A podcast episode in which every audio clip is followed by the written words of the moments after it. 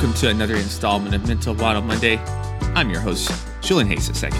As an entrepreneur, especially in those early stages, you're signing an invisible contract for various roles on top of the ones that you knowingly committed to.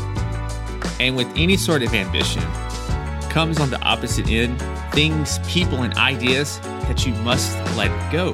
And one of those ideas is the standard definition and understanding of work life balance. Achieving a work life balance sounds good on paper, just as a business plan often looks like perfection until it's actually time to get on the playing field. Theory and application are on two opposite ends of the spectrum.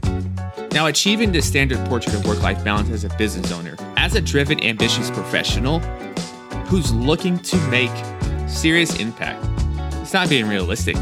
Now, I'm not recommending that you work yourself into the ground, I'm not recommending that you pursue and achieve success at the expense of your health. But I am recommending that you let go of this standard idea of work life balance. That's for regular people. Regular people have each area of life perfectly divided up like slices of cake. And that's because they're not trying to do extraordinary things. No shade at all at them, but it is what it is. It's in your DNA as an entrepreneur, as an ambitious professional who has the intent to make a deep and profound impact, to always be thinking about work, which is why work life balance isn't practical, as that preaches separation. People like me and you, not so much. It's a symbiotic relationship. Where I go, work goes. Where you go, your work goes. For people like us, a more realistic option is to seek harmony integration, to begin this process of making your work harmonize and integrate into all the other aspects of your life. I'm going to share two simple solutions for you. Number one, create work seasons.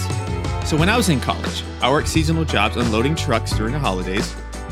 While I didn't love my job, it helped to know that this particular job was only going to last a few weeks. Now, the notion of a deadline is something that I very much have brought along into uh, my career as well. As entrepreneurs, ideas and things to do can quickly compound. And this is where life can begin to feel overwhelming. This is also where you find yourself taking on too many projects. This is also where you find yourself exhausted, but you power through it anyway. And unintentionally, life, often in the form of relationships, meaningful hobbies, and of course your health, they find themselves relegated to the sidelines. So, what I want you to do to keep your work and life in harmony limit your big projects and missions to only a handful. For example, I had a season where writing my book was the big objective, even though I had a bunch of other things that I wanted to work on. I don't have a large team. It's important for me to be precise with my actions. If you find yourself overworked, perhaps you're working on too many large projects at once, and you'll be better off to tackle just one at a time. The second thing to try is to create a, a weekly hierarchy list. If you're anything like me, you most likely enter each week you're ready to conquer the world, only to have life happen in the form of an unexpected solution. Maybe it's two, three, four, five, or six things, who knows? Now, a lesser emotionally intelligent form of myself would throw my hands up and say, This is in my week. And I would let those negative moments affect me the whole week. I will start back over on Monday. However, now I have my weekly hierarchy list, and this is where objectives are ranked according to importance. A simple question to ask for your work is if I only accomplish two to three things this week, what would the most impactful activities be that would propel my business forward?